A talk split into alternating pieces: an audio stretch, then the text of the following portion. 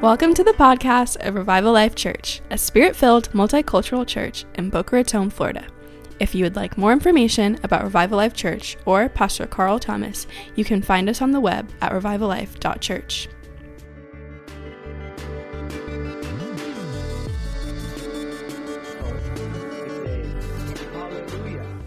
Hallelujah. We are continuing our message series, Talking Back. Talking Back, where we are. Um, the, it, what, what, I'm going in the wrong direction. I'm going to work this thing out. It's going to be so good when I get this thing figured out. I tell you what, it's going to be so amazing. It's going to be amazing. We're in our Talk Back message series, where we are pushing back darkness and moving into destiny. Have you been getting anything out of this message series? Have you been able to have you been able to incorporate it into your life in a way that is benefiting you day to day? That is the goal here. We want to bring Jesus alive into your life so that you can flourish with Jesus. That is our that is our goal. We're going to read out of Galatians chapter 6 today. If uh, you can help me out here, Josh. Galatians chapter 6, verse 1. It says, Brothers and sisters, even if, let me say this as we start. When we read the Bible here, some people, some people like they didn't think that you would be able to like have reading comprehension, right? Like I don't want you to feel insulted. Uh, but in literature in general, you have Shakespeare or any ancient literature, they put stanza lines. So as they study it academically, you can say, you know, this play, this act, this paragraph, right? So the, the, the verse numbers is not unique to the Bible, right? This is something that they've done in literary circles for a very, very long time. Someone finally did it to the Bible. But when these letters were written, like like when Galatians, when the when the letter was written to the church, these numbers aren't there. You know that, though, right? I, I know you know that. But also, these headings aren't there. And so, as we read Galatians 6, it says, Bear one another's burdens in my Bible. But that's not what this section is actually about. So you're like, oh, we're going to talk about. No, that's not actually what we're talking about at all, right? Because that's not. It doesn't fit in the flow of what's happening here. So just just remember as you read the Bible, it, it's neat for it to be there, but it's not in the Bible. I was in a message one time when someone actually preached the heading, and I was like, that's not actually the Bible. I don't know what. You, don't do that, please. Uh, anyway, so let's read this together. Verse uh, chapter Galatians six one. It says, brothers and sisters, even if a person is caught in any wrongdoing you who are spiritual are to restore such a person in a spirit of gentleness, each one looking to yourself so that you're not tempted as well. Bear one another's burdens and thereby fulfill the law of Christ. If anyone thinks that he is someone, when he is nothing, he deceives himself. But each one must examine his own work, and then he will have reason to, for boasting, but to himself alone not to another. For if one will bear his, for each one will bear his own load. The one who is taught the word is to share all good things with the one who teaches him. Do not be deceived. God is not mocked. For whatever a person sows, this he will also reap. For the one who sows to his flesh will reap destruction from the flesh, but the one who sows to the Spirit will reap eternal life from the Spirit. Let's not become discouraged in doing good, for in due time we will reap if we do not become weary. So then, while we have opportunity, let's do good to all people, and especially to those who are in the household of faith. This is the Word of God. Thanks be to God. You say amen. Amen. Thank you, Mikey. Thank you, Mikey. Hallelujah. Hallelujah. Hallelujah. The flesh is at war with the spirit, so we need to master the flesh while we sow to the spirit. If you get that sentence, you've got my whole message right there. This is what we want. We want to win this war between the spirit and the flesh. We are slaves to the flesh. We can hardly control the flesh, but God promises that there is a way that you can get control over your life. And today we're going to kind of dig in the Word of God and see how does the Scripture help us to understand God, understand the enemy and understand our own flesh so that we can walk in victory. If you're a guest today, I want to say welcome. If you're visiting us online, thank you so much for joining us today. We're in week four of our message series where we're talking back to the devil. The first two weeks we talked about the devil. Uh, the last week we started to talk about the flesh and we laid out a theology of the flesh. And today we are continuing with the flesh. And we, we have identified these three areas of warfare that every person is involved in, whether they know it or not. Have you found this breakdown of the warfare helpful? Has it, has it brought some things to light? Are you starting to see it in the world? Are you starting to gain recognition of how the enemy tries to bombard us? And we've identified these three areas, and we've been working with one proposition over and over again. We've said that there is a war or a fight over our soul. The enemy absolutely wants to master our soul, wants to conquer our soul. It is our job to partner with Holy Spirit in learning how to master our own soul. And we talked about how the enemy does this. We said that deceitful ideas, you all should know this by now, deceitful ideas appeal to disordered desires that are normalized in sinful society. Does that make more sense than ever now? We get these ideas in our head, and the enemy animates them. He animates these ideas, and we talked about the primary way that the enemy works is through lies.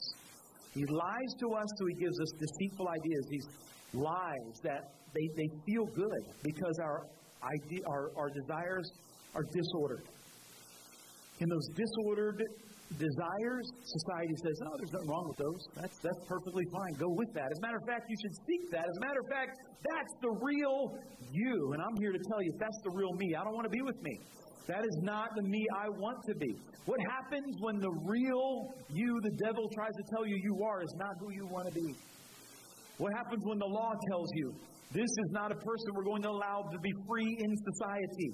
Then we know we got a problem. When the real you comes up against reality, we learn truth. When these deceitful ideas are confronted with cold, hard facts, then we've learned truth. I want to be, this is, this is who I am. Why don't I have any friends? Why doesn't anybody want to talk to me? Why am I alone? Because the real you that you think you are is not the real you. This is who the devil has concocted you to believe you are so that you can feel lonely and outcast. But God has a better plan for your life. Amen. Today, today we're on our second week of talking about the flesh. And again, eh, eh, if we're going to talk about the flesh, we've come up with this kind of definition of what the flesh is. And we've said that the flesh is the base, animalistic, primal drive in us for self gratification. If you notice when you struggle, when you're struggling in your relationship with God, when you're struggling with yourself to be at peace with yourself, it is because there is self gratification that is not being met. This is where our disordered desires, where our mind maps or our worldviews, or this, this, this way that we have figured out how we're going to get to the good life causes disappointment and pain because it's possible that our mind map, worldview, meta narrative more lines up with a deceitfully normalized society than it does with God's plan. We will talk about that today. We studied in Galatians 5 last week that we are called to freedom as defined in the Bible. Now, we talked last week about how biblical freedom talks about being free from oppression, an oppression that causes us to do things that are evil, that are either uh, destructive to ourselves or destructive to society. Real biblical freedom is being able to be free from those oppressive forces slavery, drug addiction, uh, pornography addiction, uh, depression, anxiety, uh, personality disorders, things that cause us rage, things that cause us to be uh, separate from other people. Real freedom is when these forces aren't destroying our lives or destroying society. This is real freedom, but we also talked about in modern culture, uh, in, a, in, a, in, a, in, a, in, a, in a post um, enlightenment society, In enlightened society, freedom is no longer freedom from oppression, but permission to do whatever we want. Freedom means nobody can tell me no. No matter if it destroys me or my life, doesn't matter if it destroys society. If you can't handle me at my worst, you don't deserve me at my best. No, that's that's that's everybody knows that's a lie. If I don't want you at your worst, I don't care what your best looks like. if you're telling me that you get worse than this, no, I'm good. I'm, I'll find somebody else. Thank you very much. Amen.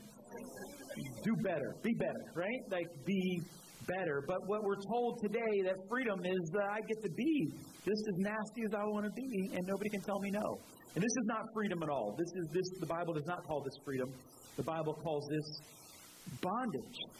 Jesus not come us come to give us permission to fulfill all of our carnal desires. That's that's not the purpose of the coming. There, there is a there is a higher there's a hierarchy of desires. We talked about this. And these higher desires in life, they lead to life and, and, and goodness and godliness.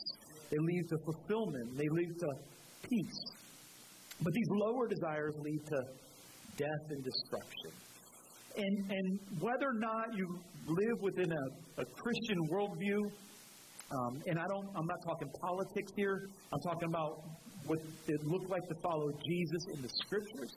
Whether you live a Christian worldview or you live a Buddhist worldview, uh, these people, these, these um, philosophies that have created prospering societies, all kind of look at this life the same. If you study the Stoics or, or you study the, the, the, the, great Greek philosophers, if you, if you read, read the, um, the great writings of the Roman writers or, or the, the higher thinking religions in the world, they believe that I, I, I inherently should be good.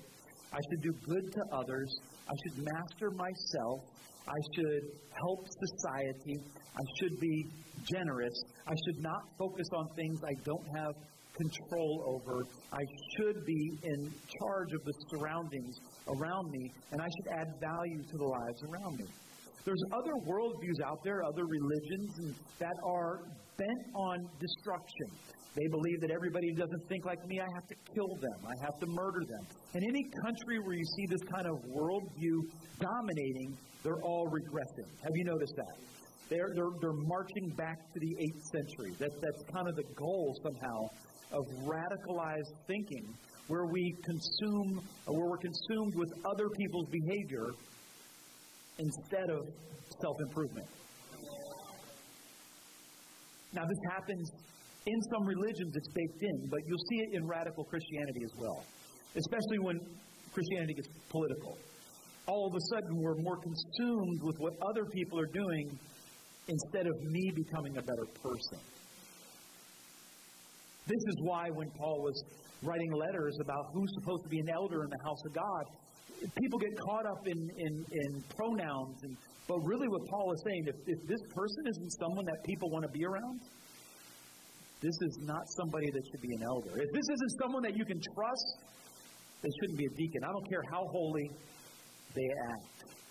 And so, as we see this higher living, God wants us to live a way that attracts people to our lives, that we have influence in other people's lives, that we are flourishing here on the earth. He's not, he's not consumed with us fulfilling all of our fleshly desires, not even all of our mental desires.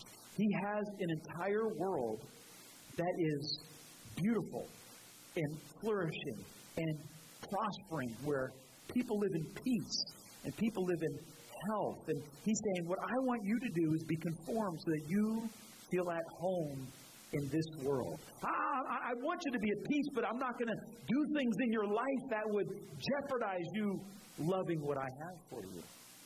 And so sometimes the worst thing God can do is give you what you're praying for. It's like when you have a little kid and they want ice cream three meals a day, and you say, I know you think that's going to make you happy, but I'm going to be the one cleaning up the throw up at 11 o'clock at night.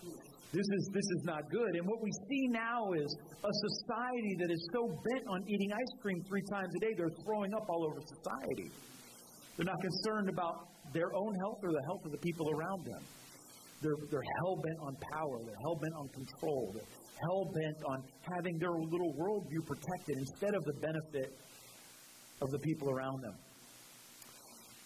We read Galatians chapter 6, and uh, you can look at the heading there and think that it means one thing, but you can't really understand what we read without going back a little bit and reading the end of Galatians chapter 5. So if you're in your Bible, go back to Galatians chapter 5, and this is how Paul is setting up this entire section of Scripture. Watch this. He says, If we live by the Spirit, let's follow the Spirit as well. Let's not become boastful, challenging one another, envying one another. This is Paul saying, listen, there, there, there, there's two paradigms that, that I'm going to put before you right now, and I need you to be cognizant that these two worlds can't live together. You say that you're a Christian, you're living by the Spirit. Hey, if we say that we are led by the Spirit, we need to be living by the Spirit. It's not just a one time thing that we get at the altar, it's not just a, a one time moment that we had in a worship service. It's not something that happened when we were a kid and we got baptized or, or, or we got confirmed. It is a life of choosing to live in the Spirit. Paul sets up this challenge for us Will we live by the Spirit or will we produce the works of the flesh? And then he answers his own question live by the Spirit. This is what he's challenging us in our everyday life to live by the Spirit. And then he goes in the, in the next verse, in Galatians chapter 6, verse 1, which is just a continuation of the same sermon here. He says, Brothers and sisters, even if a person is caught in wrongdoing, you who are spiritual are to restore such a person in a spirit of gentleness, each one looking to yourself so you're not tempted as well. Man, Paul is setting up something really masterful here. He's saying, listen, you, you, you found somebody in sin, and, and, and, and it's gonna, your flesh is going to say, oh, finally, I'm better than this person. And the minute you do that, you're caught in the same sin. By the very measure that you judge, you will be judged. And so it's so easy, especially when your enemy sins against you and you're like, ah, I'm better than them because what they did wrong. Paul's like, watch out. Watch your heart. Watch your heart. You're about to fall in a trap. You're about to fall in a trap.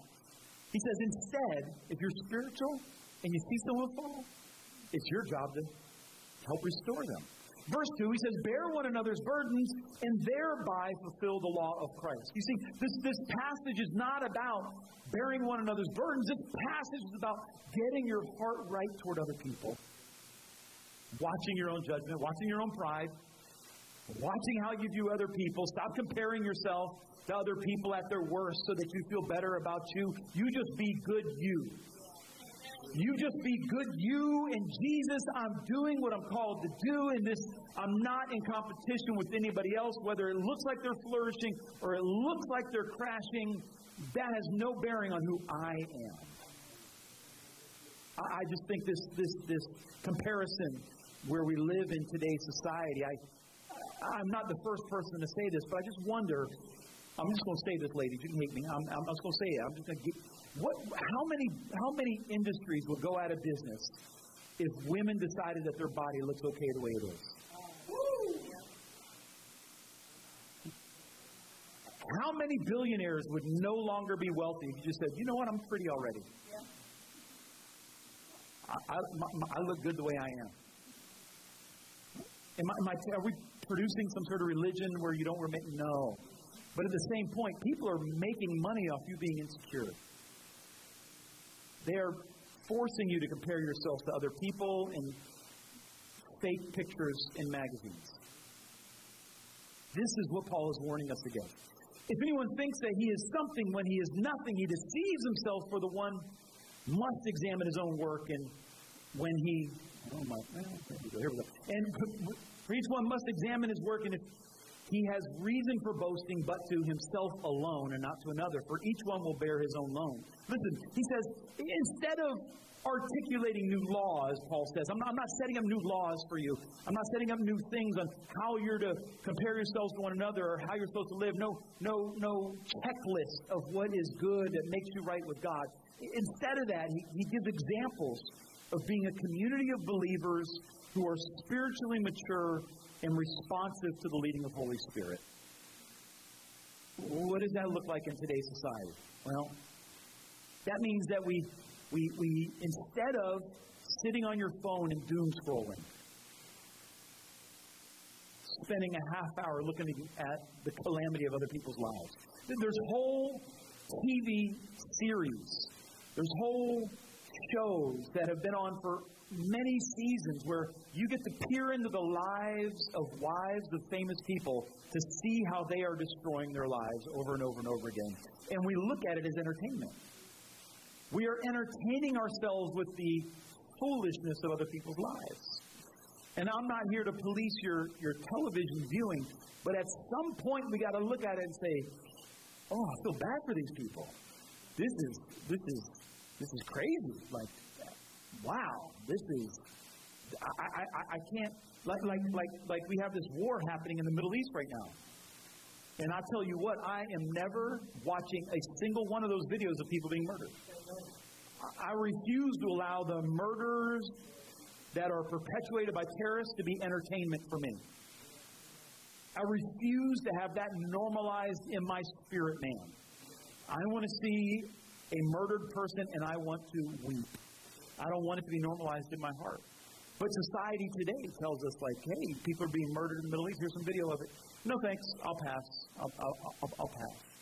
There, there's whole channels that you can go to online to watch murders in Ukraine and the war between Russia and Ukraine, the, the war in the Middle East. And we're entertained by the demonic, thinking that that's not going to affect our lives. Again, I'm not trying to condemn anybody on their entertainment purposes, but I am trying to stoke the Spirit of God in your life.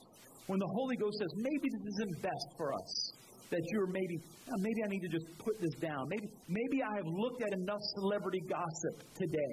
Maybe I have seen people tearing their lives up enough today. Maybe, maybe, maybe just the doom scrolling can just end a little bit early today.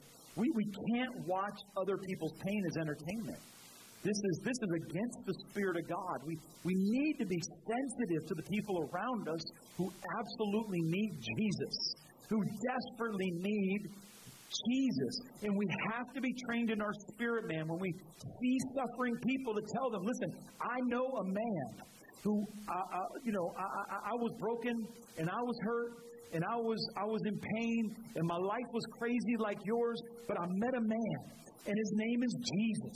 And he turned my life around, and he filled me with the Holy Ghost, and he delivered me of the devil, and he put me on a new path, and he gave me a future and a hope, and he brought me a family, and he brought me people I could trust. Come on, somebody can clap for Jesus better than that.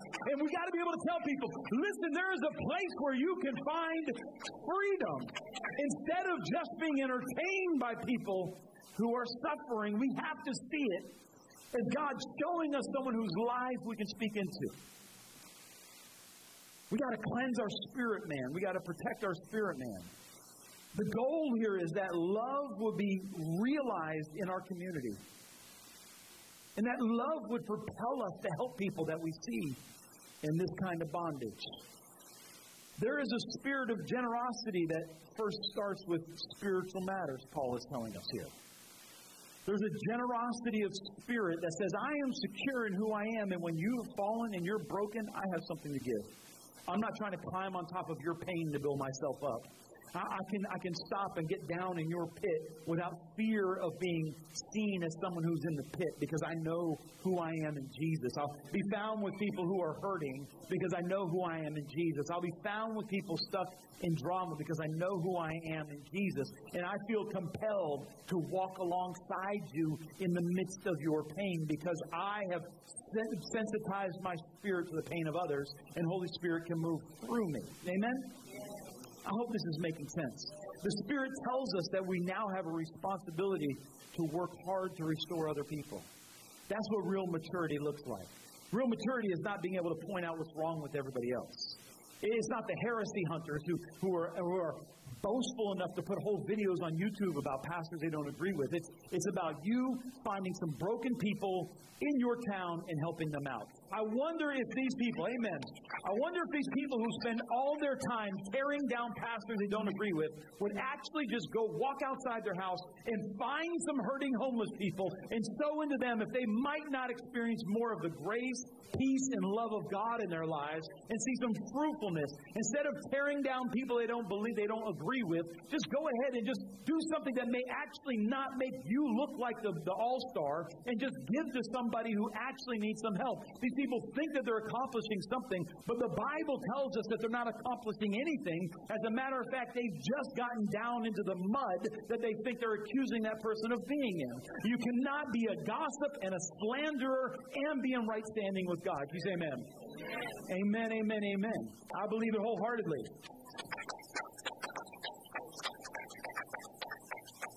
But sometimes we have to confront people with their sin. We have to love people enough to say, "Yeah, man, I know that's. I'm, I understand you're going through trauma right now. I'm going to walk with you through this trauma, but at some point, I'm going to have to say, let's talk about what led you to this place. Let, let, let's talk about how you got to this place of sin. Let's, let's. I, I have to love you enough to say, these bad choices that I know Holy Spirit was warning you about. I know that I had warned you about them. I told you that this might be an issue, this pattern. You have to love people enough to say hard things sometimes. Amen? We, we got to do it. We got to, not, not in the spirit of judgment, but in the spirit of like, man, I really care about you. Like you would a child who's running towards traffic. You know, I told you that you're going to get hit by a car. Like that, that's not helpful. That, that, that's not helpful. But I refuse to allow you to run into this destruction. I just, I, I'm, I'm, I'm, I'm willing to run with you towards traffic to keep you from getting hit by a car. That's what love looks like.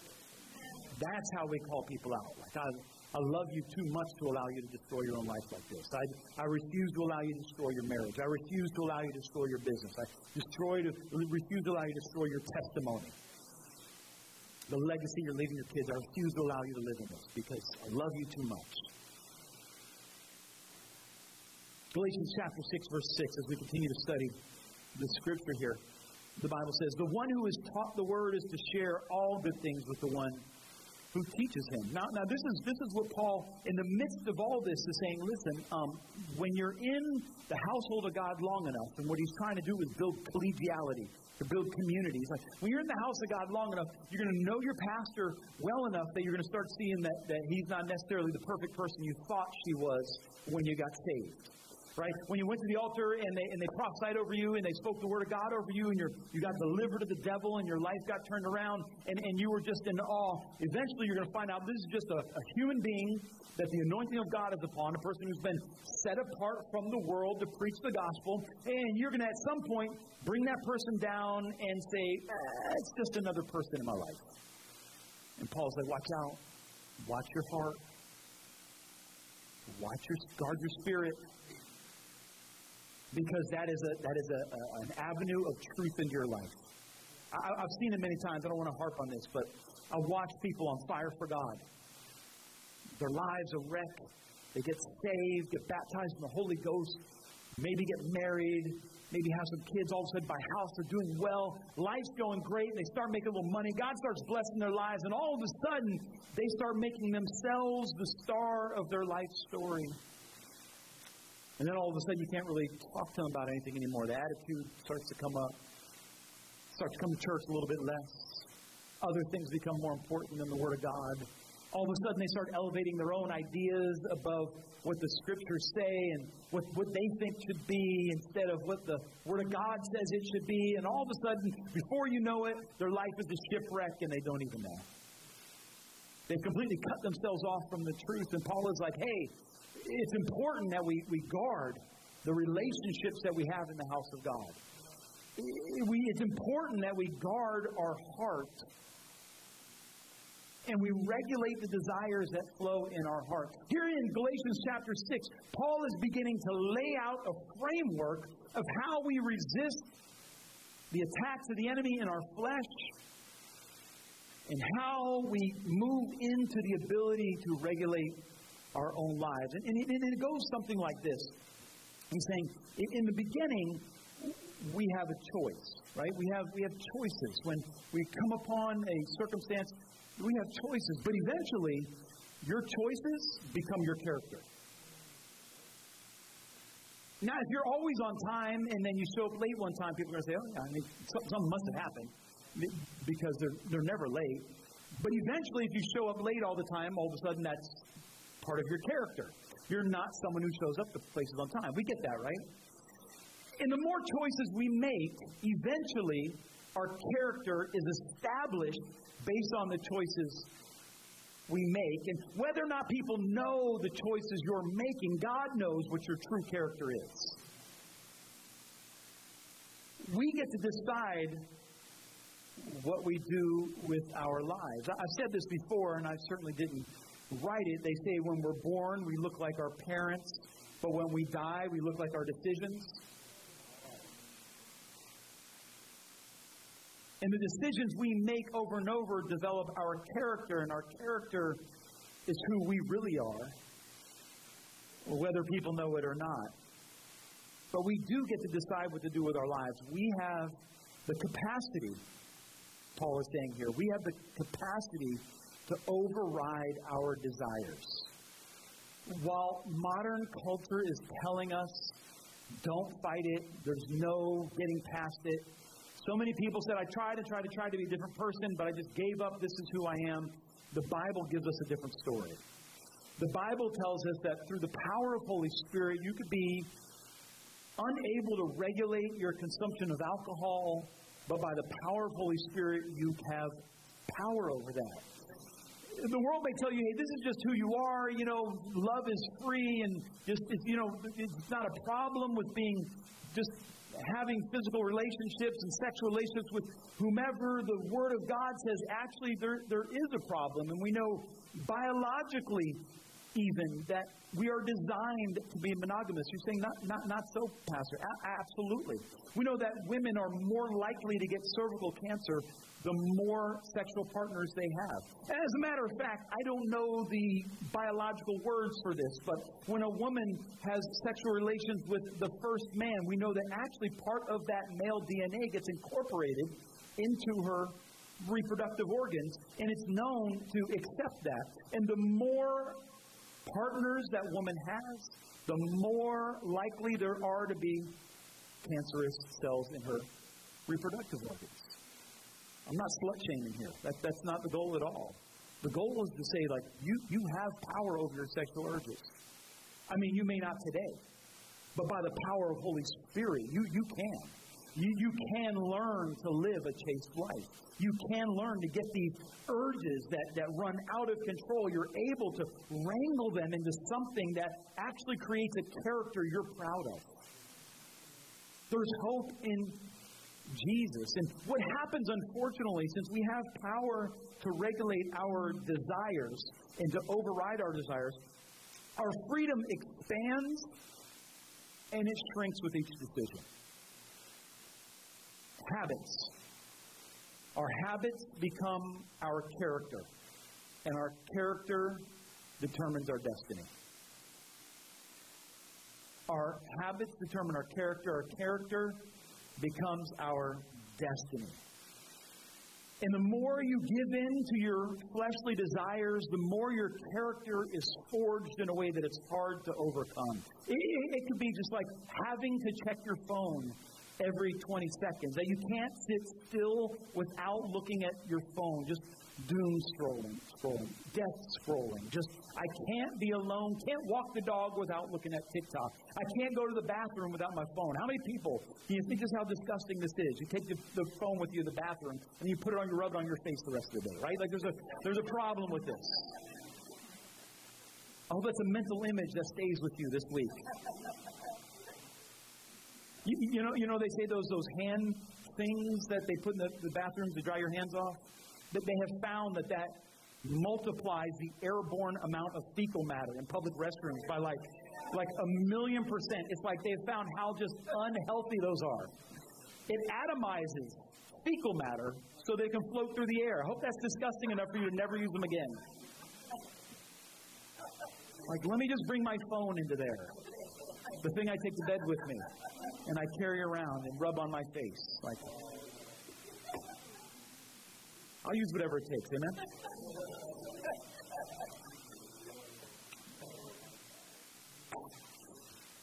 But these habits that determine our character, they could, I mean, a million, a million habits, both both good and bad. It, it, it, might be having to check your phone. It might be you can't go to bed without drinking wine or watch pornography or or you have to snap back at somebody who says something you think was wrong. You don't have the control over your own temper when people do something you don't like. And the longer you choose a habit, here's the truth the less likely you are to ever change.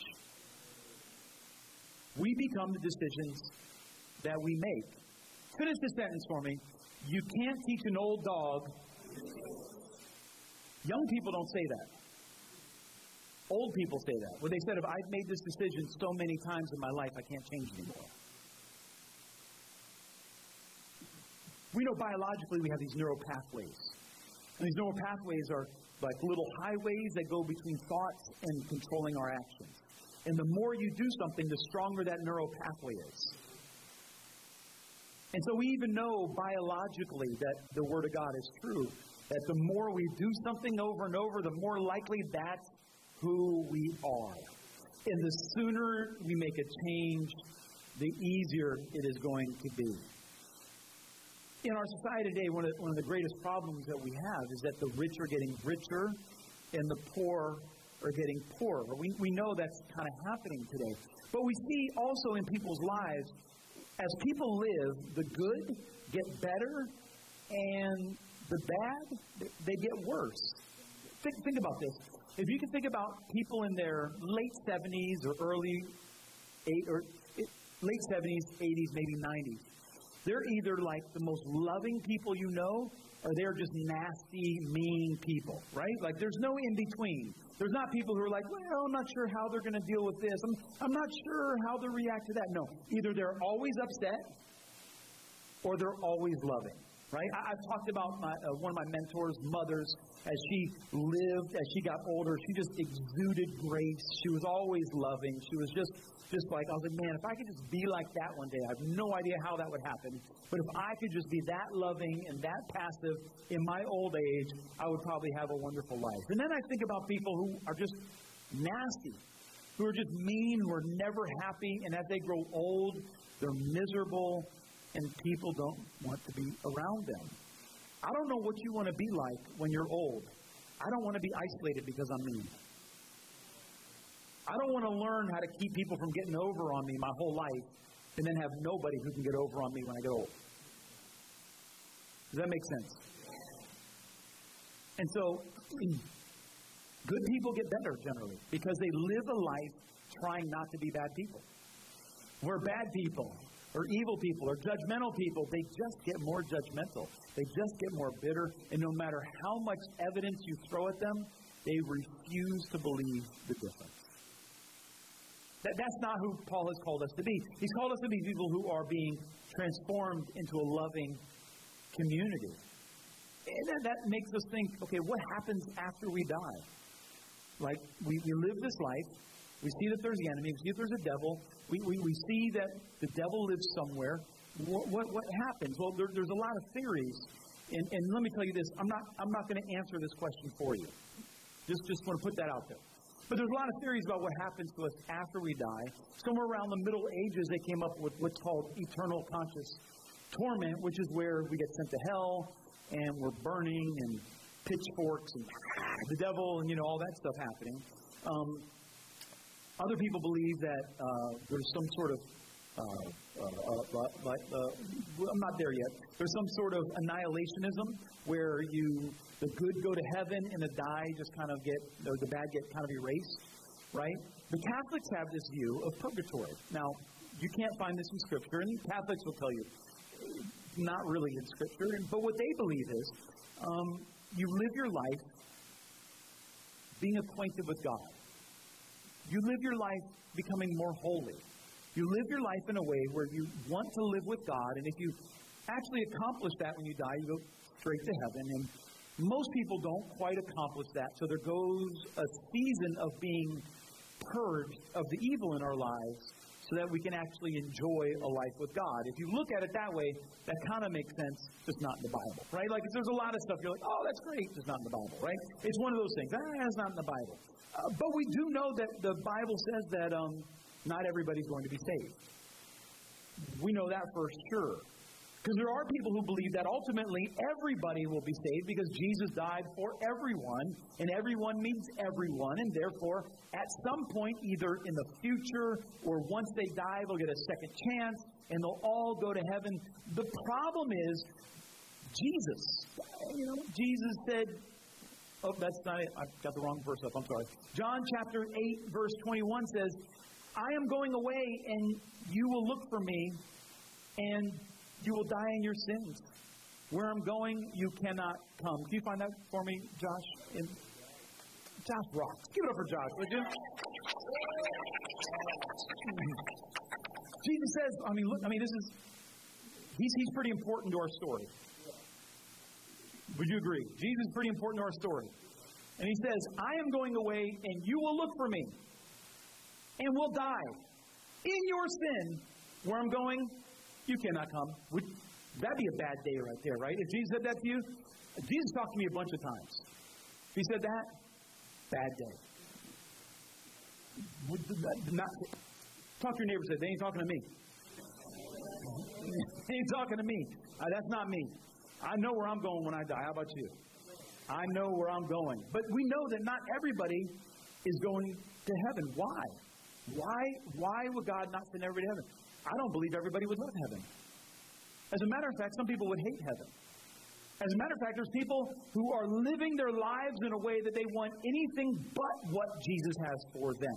They are living their life of choices of arguments, of fighting, of jealousy, of immorality, of anything but the love that Jesus has for us. And if we were to look at our lives in a way that we're actually preparing ourselves to enjoy God in heaven for eternity, then we see we want to live lives that sow to the Spirit, sow to our relationship with God, sow to a way of living that we become better and better and better. And the ultimate culmination of how we live is that we live in love and beauty and peace in heaven. This is how we're supposed to be living. But there's people who have no desire for that in their lives at all.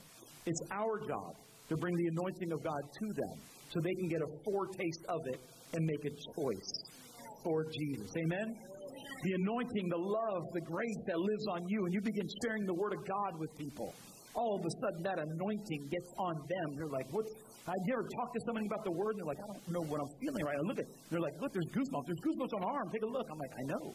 That's the anointing of God that's upon my life. That's now on you right now. That's the Holy Ghost of God drawing you to Jesus. That's, that's why I'm doing this. I don't think you know why I'm doing this. I'm doing this so you get the goosebumps, so you know that Jesus Christ is alive and you can make better choices than you're making right now so we can spend eternity together in heaven. Amen?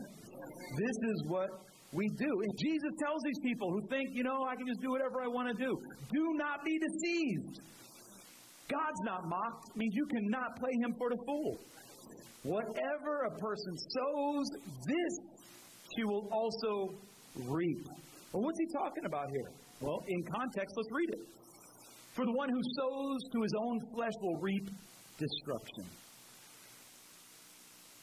But the one who sows to the Spirit eternal life from the Spirit. Now, this phrase, eternal life, in our Western context, we think he's talking about if you sow to the Spirit, you get heaven. But that's, that's not what this eternal life means. This is a, it's a Greek concept that means this abundant, overflowing, never ending, no limit life is a life of God prosperity. As we sow to the Spirit, we don't reap, okay, I have something in heaven. You do. But as we sow to the Spirit in this life, this think of a river that never runs dry begins to flow into your life. And the more you sow to the Spirit, the more this never ending river of God begins to come out of your life. It be, you begin to drink of it. It begins to awaken your spirit, man. It animates your holy desires. It begins to choke out the devil in your life. You begin to move into eternal life right here on this side of eternity. You get to see healing. You get to see miracles. You get to see breakthrough. You get to see your family come to Jesus. You get to see bondages broken off. God starts warning you about things to come that you get to protect yourselves from before they even get to you. There's a protection that begins to move over your family. There's a wisdom that begins to move into your finances. There's a favor that begins to move. Come on, somebody. There's a favor that begins to move on to your life. As we sow to the Spirit, eternal life begins to flow right inside of your life in the here and now is what Jesus is telling us. From the Spirit, as we sow to the Spirit, we reap eternal life from the Spirit. And this is why Jesus says to these people listen, where I'm going, you cannot come. You cannot come. Where I'm going, you cannot come because you will die in your sin. I'm here to let you know what we do here on earth has eternal consequences. Why is this important, Pastor? What we do here on earth has eternal consequences. I'm setting myself up for a great future. How about you? I'm setting my kids up that they don't repeat generational curses. Amen? Like I'm working hard that generational curses stop in this generation. When I got saved, I made a declaration. It ends right here with me. These, these problems, these, these financial problems, these emotional problems, these sin problems, they end in my generation. I am standing like a bulwark saying, I am blocking everything that's come down, and I say, You will not have my kids, you will not have my grandkids, even to my children's children will rise up and call me and my wife blessed. That is what I have decided for my family. I hope you do the same for yours. I hope you make a decision today that my generation is the generation that breaks generational curses in my family. My kids will have it better than I have it. I am sowing towards a future I will not see, but my children's children will live in a prosperity I do not know now because of the law of multiplied returns. I believe it in the name of Jesus. I believe eternal life will come upon my children because of decisions that I make today. You say amen. Hallelujah. Hallelujah. I believe it. If you haven't seen it yet, I'm here to let you know you will. You will. One day you'll watch your kids doing something, you'll be like, that's my anointing right there. Look at that right there. That's my favor my child is walking in right there. Hallelujah. I remember sowing for that 15 years ago. I remember reading in the Bible and I caught a revelation in Galatians chapter 6 about sowing to the Spirit, and I made a decision that day.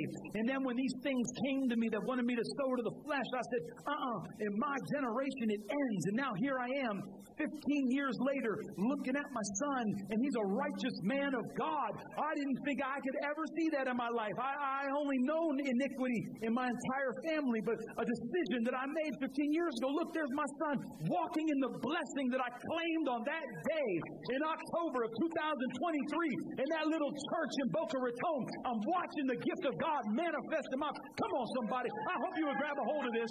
I hope you would grab a hold of this and let it be part of your life. I hope that you would just say that my kids are going to live better than me. I'm making choices today.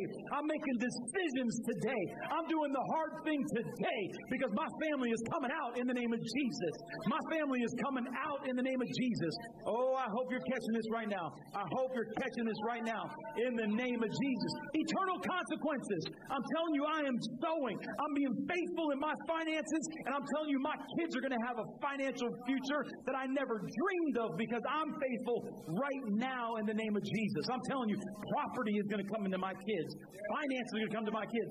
Business opportunities because I have sanctified my finances and the Lord is Lord over my money so that God protects it for me and my family. If you say amen. Come on, I hope you come into that in the name of Jesus.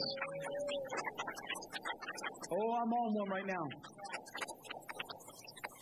The goal of this life is to be a disciple of Holy Spirit so that we're at home in heaven. We're at home where the streets are paved with gold where there is worship happening all the time, where there is no anxiety, ain't no power bill, ain't no mortgage, no light bill. Come on, like we're, we're living in a land of prosperity. I got a, I got a, I got a mansion waiting for me. How about you? Oh, I dream about it all the time. But we are to be spiritual disciples. We are to be spiritual disciples. And there is spiritual warfare that is fighting to keep us out of this life. There, there, there, there are spiritual laws. And since there are spiritual laws, there are forces that want to keep you from moving into spiritual prosperity. And we can't be ignorant of these things. It's not just counter habits. Yeah, I mean, if you get a hold of this today and you just make a decision that you're just going to be a better person, I, hope you do. I want your life to be better. If you're listening to me here in person, if you're listening to the podcast later, if you're watching the video, I hope that you choose to be a better person for you, your family, and our, and our society. But there's something beyond that where the Spirit comes and helps you to be a better spiritual person. There's spiritual practices that we are to incorporate in our lives. They're called spiritual disciplines. Do a Google search. There's a bunch of them that we should incorporate into our daily lives. And I want to give you just a just a just a couple that I want you to focus on in this next week as we make decisions to be better people. The first one is studying Scripture. We, we, we've talked about reading the Bible out loud. We, we've talked about like getting this word in your life. You know like sometimes you, you, you hear a song and you know the person singing the song didn't write the song? You hear this in rap a lot. You know that somebody else wrote it. You're like, oh, I can tell that person wrote this song because I'm so familiar with how they talk that I recognize who wrote this song. See, we get this word of God in us so that when God speaks to us, we know, oh, that's God talking right there. I recognize, I recognize his voice now because I'm so, I'm so buried in this word.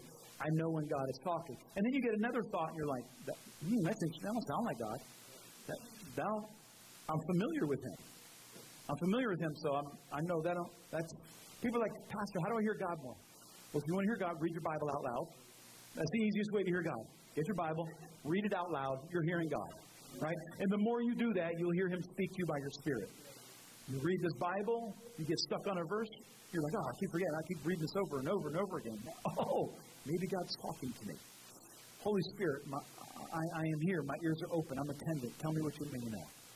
Just, we need to get this Bible on the inside of us. We have to get this word on the inside of us so that it becomes flesh. See, we're at a war between the spirit and the flesh. And this is this is so important. The flesh is at war with the spirit, so we need to master the flesh while we sow to the spirit. It's not one or the other. It's not just self-control. It's not just doing good things. We need to learn how to stop sowing to the flesh and we need to sow to the spirit. I had a conversation with someone and said, uh, you know, I was uh, I used to be in church and and uh, you know I wasn't really getting out of a lot of it, and so now now I just have a personal relationship with Jesus, but I, I don't go to church, and I just don't I don't believe in it. Man, I, I love you, but I didn't say I love you. I thought that. I said, I said, yeah, that's. I understand how that sounds good, but if you don't go to church, you don't love Jesus. You, you cannot, the Bible is very clear, the scriptures are very clear. You cannot be a Christian outside the church. Oh, Pastor, you saying they're going to hell? No, don't, don't say what I'm not saying. But you cannot say, I'm a follower of Jesus. I am a disciple of the risen Messiah, and I do not gather together with the saints. You are deceived. You are walking in open deception. You have made yourself the church. This is exactly what Paul is warning us against in this very passage of Scripture. It's impossible to say that I am a Christian who doesn't go to church because I don't like the church. No, friend, you like Jesus, but you don't actually follow him. We, the church, have to recognize there is a whole group of people in the world today who've been fed a lie that you could be a follower of Jesus without actually following Jesus. This is the society we live in. Are you hearing what I'm saying? I'm not judging people, I'm not condemning people. I, I promise you, when people die, Jesus is not going to ask me where they should go, right? So it's not me. I'm, I don't decide. I could say they're all going to hell or they're all going to heaven. I promise you, it will not change anything, right? Jesus decides who goes to heaven. But it is impossible. It is impossible to believe that the Bible is the Word of God and say you could be a Christian and choose not to be a part of church. It's not in there. If that's offensive, I love you. I hope you still love me. You got to if you want to go to heaven, right? But we need to be a part of the church of Jesus Christ. And we have to recognize that there are lies that people believe because of hurts, and we need to be people who will restore those who have fallen from fellowship. We have to care about them enough to recognize they may be in pain. Amen. They're in hurt. Maybe they were abused. Maybe they're just stubborn. Maybe someone called them out on their sin, and we have to let them know. And God loves you. He wants you to get free of this sin. God has a better life for you. But we need to sow to the Spirit. In Romans chapter 7, Paul says there's like this. I'm almost done. Am I? Oh, I'm not really, but I'm, I'm, I'm, I'm getting there. I'm getting there. I'm almost, I'm getting close to being done. Can I have a couple more minutes? You guys good? I could cut out a bunch of stuff, but I'd rather not. Yeah, are you good? Are you, are you tracking with me? Okay. In Romans chapter 7, Paul, Paul, he talks about the flesh in a way that he's like, in, in, in Romans 7.20, I, I believe I have it, he says, if I do the very thing I don't want, I'm no longer the one doing it, but sin that dwells in me. He talks about if we continue in these bad habits, that they become part of our character, and now it's not even me doing it. It's just, I have to. I don't have a choice. If I think about pornography, I have to go look at it. If I think about making that midnight call, I have to make it. If I think about having wine, I have to drink it. If I think about getting angry and what somebody did to me, I have to lash out at them. Paul's like, this is like, you may not even know this, but sin, it, it's not just something you did, it now lives in you. It's alive, producing a life you may or may not want. But whether you want it or not, it's there. And, and what we see in today's society is we're microdosing dopamine. Have, have you noticed that? We're microdosing dopamine. We're constantly, all day long, getting a little shot of dopamine here, getting a little shot of dopamine there, a little bit of gossip here, a little bit of social media there, a little bit of this, a little bit of that. We're constantly living on this thrill to where we got people addicted to masturbation and addicted to scrolling on, on, on, on social media, addicted to getting likes, addicted to being just the most shocking versions of themselves they can. And this can manifest a million ways. But God wants to give you power over these things. God wants to give you power over the doom scrolling, wants to give you power over these things, this sin that's living on the inside of you, but you have to start by recognizing this, this isn't actually me. I, I, want you to, I want you to hear this. This compulsion that you have to drink, even though you know it's destroyed your life up till now, that's not you. This, this infidelity that you're having against your spouse with illicit images or mental pornography, that's not actually the real you. The you who, who wants it to be normalized in society, that's not the real you. That's sin living on the inside of you, lying to you, telling you that's who you are. But I'm here to tell you, I've read this book, and that's not who you are. You were created in your Father's image. Father God in heaven had dreams of you, and He created you, and He sent His Son Jesus to die on a cross for you so that you could have power over this sin, that you could be saved and live in eternity with Him. But not just that, but that you can receive the Holy Ghost here and now and have power over sin and be the person you were created to be. Say amen. This is who you really are. This is who God sees you. This is what Paul says is the answer. As we read in Galatians chapter 6, we need to sow to the Spirit and we need to master the flesh. Sowing to the Spirit, mastering the flesh. You didn't get in this hole overnight. You probably aren't going to get out of it overnight. It's going to take a little discipline. It's going to take choices. It's going to take you saying, I have more to gain by being godly than I'm gaining by microdosing dopamine. Real quick, I'm going to break these two down. Sowing to the Spirit. this is where spiritual disciplines come into play. I want to talk about three really quick evangelism. Tell people your story about Jesus. You want to grow in the grace of God? You want to discover the spiritual gifts in your life? You tell people your story about Jesus. I, am here to tell you God really cares about the lost. Like he cares so much, he sent his son to die for them. Right? That's how much he cares about lost people. And when you start talking to people who are not following Jesus, you start talking to them about Jesus, the Holy Ghost shows up. The Holy Spirit shows up and begins giving you words you didn't even know you had. You start quoting scriptures you didn't even know you knew. You start having solutions to problems you knew didn't come from you. Words of knowledge start to come. Words of wisdom start to come. All faith starts to manifest. I was talking to a brother this week about uh, giving a Bible. He had this person on his heart. He really wanted to give them a Bible. I'm like, awesome. Put some faith on this person. Talk about Jesus. Because you talk about Jesus while you give them this Bible, faith is going to fall on you and on the person. This is how we activate the gifts of God in our lives. As you begin to, you can just tell them, man, I, I know you're going through a hard season. I don't have all the answers. Here's the card to my church. You might want to come. I'm encouraged by going there. You don't have to fix other people. Just tell them your story. When you give someone a Bible, tell them, man, hey, I, I don't, I'm, I'm not telling you you got to believe this or anything, but I have found peace and comfort in this book. I just hope you can too.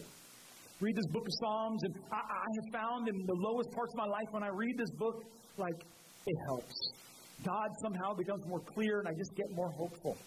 Oh, or you tell people, hey, I, I know you don't believe in church, or you got hurt by church, or there were problems with church in the past, and your mom went to this kind of church, and they said this kind of thing to you. I don't know about all that. All I know is I, I just go to this little church on Sunday mornings, and, and, and I leave feeling encouraged. And I think we all could use a little bit of encouragement in this day and age with everything that's going on. It's, it's not that complicated. You don't have to lead them to Jesus. You don't have to be a Bible scholar. You don't have to have all the theological answers. You just got to know where they can go encounter life and learn to start sowing to the Spirit. You say amen? Second one, not popular in our society, is confession.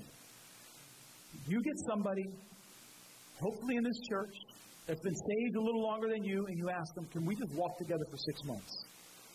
And you just read Bible with them, and you confess your sins. This is what it says in James. Therefore, confess your sins one to another. Pray for one another so that you may be healed. Some of you, you're, you're, you're sick with sin. You need healing. And it's not going to come until you confess it. It says in this context, we like to quote this out of context, in this context, a prayer of a righteous person, when it's brought about, can accomplish much. It's not just any person praying anything anywhere can avail much. No, no, no. In the midst of confession, maybe you prayed a thousand times that God would break this habit in your life. And it didn't happen. What are you going to do? It's time to confess. It's time to come to an elder Time to come to an older brother and sister in the Lord and say, listen, I'm, I can't stop masturbation. I can't stop pornography. I can't stop drinking. I can't stop gossiping. I don't want to look at this stuff and I can't stop. Will you pray for me? And then you don't give advice. Don't be their therapist. Don't be their judge. Pray. Pray the prayer of faith that they may be healed, and then you don't tell anybody about it. This is holy. This, this is when, when someone confesses, when you tell me something that's going on in your life, people, it's, it's funny because my, my wife meets with people, and uh, you know, she, she's a professional therapist, so, and when she meets with therapy clients, it's, it's illegal for her to talk about it. So we never have those conversations. But when she has pastoral conversations with people, she doesn't tell me about it. She don't run to me and be like, oh, guess what's going on in Joanne's life? Like, I don't care. I don't care, number one, and I don't want to gossip about her, number two. It just like, I've been in ministry long enough that I've heard it all. None of it's going to surprise me. None of it's going to interest me, right? I just want people to be healed. And so I'll meet with people, and they'll be like, they'll tell me something. I'm like, oh, yeah. And they're like, you know, I've been talking to Pastor Tracy about this. It's like, no, I, I, I don't know about that. We don't gossip about you. That is not what we do. Like, I am an ordained pastor. I have, I, one day, I'm going to stand before the throne of God. And I'm going to answer about what I do behind the sacred desk. I am going to answer for how I shepherded you. The people who want to tear down ministers, they think that they won't have to answer. But I have to react like a pastor because I will answer for that one day. And when someone confesses sin to you, that is holy. That, that, that, that's, you've just created a holy moment. And you, if you were to go and take that and gossip, oh, you're sinning against God. And so when someone confesses, you, you take that with you. Don't, don't, don't, don't, oh, can you just pray for this person? Because I can't tell you what they're going through, but, you know, they're going through something. Like, no, don't do that. That's, don't do that. Don't do that. The prayer of the righteous just believe they're healed. And now if you're talking about it, you're talking about the old them. And so when you confess it to me, people are like, oh, I'm like, I promise you, I probably won't even remember it because I got enough going on in my own life, right? I'm not memorizing your sins. I got other things going on, right? I got things going on. But confession, get brave enough and humble enough to get out of this sin. And number three, we talked about reading the Bible. And here, as a church, if this is your church, you have homework this week. We are going to normalize reading the Bible together. We're going to read the book of Ephesians this week. There's six chapters in Ephesians. Watch this aggressive. One chapter a day is all we're going to do. And what I want you to do is I want you to read the book of Ephesians, pray that the Lord would speak to you, and post something to that social media that you've been doom scrolling. Hashtag Ephesians, hashtag Revival Life Church, hashtag Devil Get Out My Life, whatever you want to do. But we all are going to post something that spoke to us this week, each day, out of that chapter. Now, I know for those who aren't math majors, the first day is tomorrow, so we're reading Ephesians chapter 1. Tuesday, that there's a little hint there because we're sure you're going to catch on. Tuesday, we're going to read chapter 2.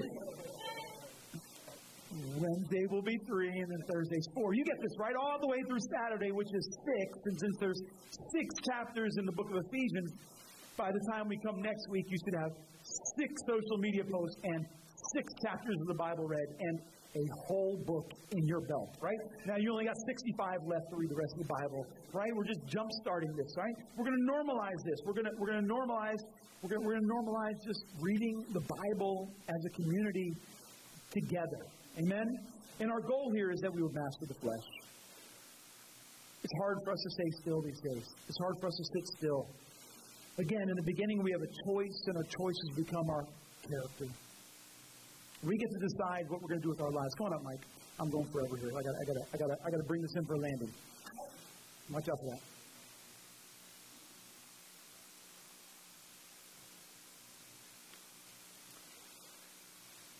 The longer we choose a habit, the less likely we're ever going to change. I want to choose habits that I don't want to change.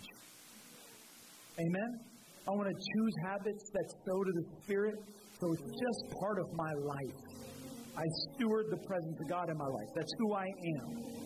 I, I, I want to I wanna be old. I want to be that old guy that people want to be around because I got something good to say all the time. I want to be that giggling, laughing old guy. oh, good to see you today. That's who I want to be. I don't want to be that nasty, crotchety person that people like, oh, he's just like that. And I want to give you a shortcut on how you can be a little bit better. now, the easiest way to move into God's grace is to move into forgiveness. We've all been wronged, amen? We all got people we could be bitter with right now if we want, amen? Is it just me? Here's what I have found I have found some people are so wounded, their forgiver is broken. Right? This, this, the ability to forgive is completely broken. And, and, and we don't always do people justice when we find out that something terrible has happened to them and we tell them, you need to forgive. It's, the bridge has not been built for forgiveness yet. They've not received forgiveness from God. Their heart is still wounded in protecting themselves. And what they hear you say is, what that person did to you is not a big deal. Now, as we're mature in Christ, forgiveness should get easier. And so I would challenge you if you're mature in Christ, this week, think, think, think, think, Think of those people who are trying to drag you down to where they are by doing you wrong and choose forgiveness. Choose to forgive them. But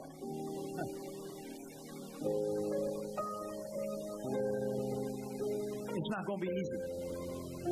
All of this lies in what's called the mortification of the flesh. We want to kill the desires of the flesh, and our flesh wants revenge. Our flesh wants those people to hurt the way they hurt us. But forgiveness gets us out of that cycle. But you may not be able to do that. You may be at a place that you are so bound by offense, so bound by sin that's happened against you, you have not been able to forgive. I'd like you to ask Jesus to forgive you for that. But I want you to look at this a different way. If you can't fully forgive, I want you to think of it like this I'm not dragging that thing into this season. You may need to go back four weeks to the message, It's a New Season, listen to it again. But I'm here to tell you, we are in a new season. And you don't want to bring last season's garbage into this season. The, the, the, the, nation of Israel had a year of Jubilee where all of their debts were forgiven, and you don't want to bring last year's debts into this year of Jubilee. And so, what you need to do is you need to, when that pops up in your heart, when the offense pops up in your heart, when you get angry about what they did, when you know how they sinned against you, you may not walk in forgiveness, but I want you to be able to say, uh uh-uh, uh, I'm not going to bring that into this season. I'm not going to think about that anymore. I'm not going to dwell on that. I'm not going to meditate on that. I'm not bringing it into this season. One day, by God's help, I will forgive them, but at least right now, I'm cutting off the bitterness. I'm cutting off my anger. I'm not going to allow them to get me worked up any longer. I refuse to give them the power over me that they want. I'm not bringing it into this season when you get the urge to look at things on your phone that will not be sowing to the Spirit, I want you to say, I'm not bringing that into this season. I may not have victory over it yet, but I'm not bringing it into this season. This is a season of the Spirit for me. This is a season of prosperity. This is a season of overcoming. This is a season of new levels and new directions and new horizons and new blessings. I can't bring that into this season. One day I'm not going to desire it. That's not today. Today I really want to sin. But I can't bring it into this season. I'm not going to bring it into this season. The famous book to pastors, a man named Jack Esquire, wrote this. Almost anything in life that truly matters will require you to do small, mostly overlooked things over a long period of time. These are the things that develop your character. Choosing the Word of God, choosing forgiveness, choosing to bless and not curse, choosing righteousness, choosing to be loving, choosing to be generous, choosing to be present when you want to be somewhere else. This will take time. And finally, I'm going to end with Paul in our scripture. He says, let's not become discouraged in doing good. So many times we hear that scripture where it's like when things are going hard, don't be discouraged in doing good. That's not what Paul is saying at all. What Paul is saying, hey, there are believers who get saved their lives go from being trash to being something good, and then they get bored with Jesus. Maybe they got a business, they're starting to make some money, or they finally have a stable family, they have kids. Life is going good, and now they need a new fix. And Jesus doesn't really scratch the itch like it used to. Paul's like, watch out, that's another plan of the devil. Church was important to you, but now I got these other things that my says, whoa, watch out. Don't be weary. Don't become discouraged in doing good, for in due time we will reap if we do not become weary. So then, while we have opportunity, let's do good to all people, and especially those who are in the household of faith.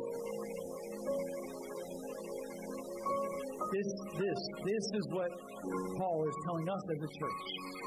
Don't be weary in doing good. Stand with me. We're going to pray.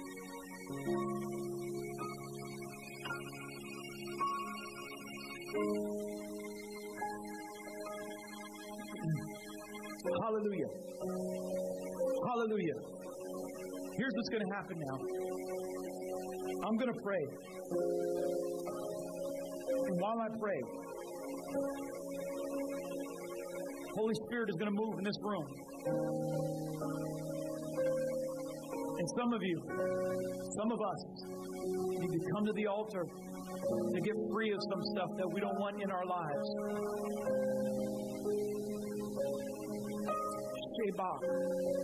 We love you, Jesus. I am tired of seeing God's people tormented. I'm tired of depression running roughshod over God's people. I'm tired of discouragement. I'm tired of perversion. I'm tired of lies being perpetuated in the name of Jesus. And today, and today, we are going to break that. We are going to break that in the name of Jesus. We're going to pray in the name. We're going to invoke the mighty name. We're going to invoke the matchless name.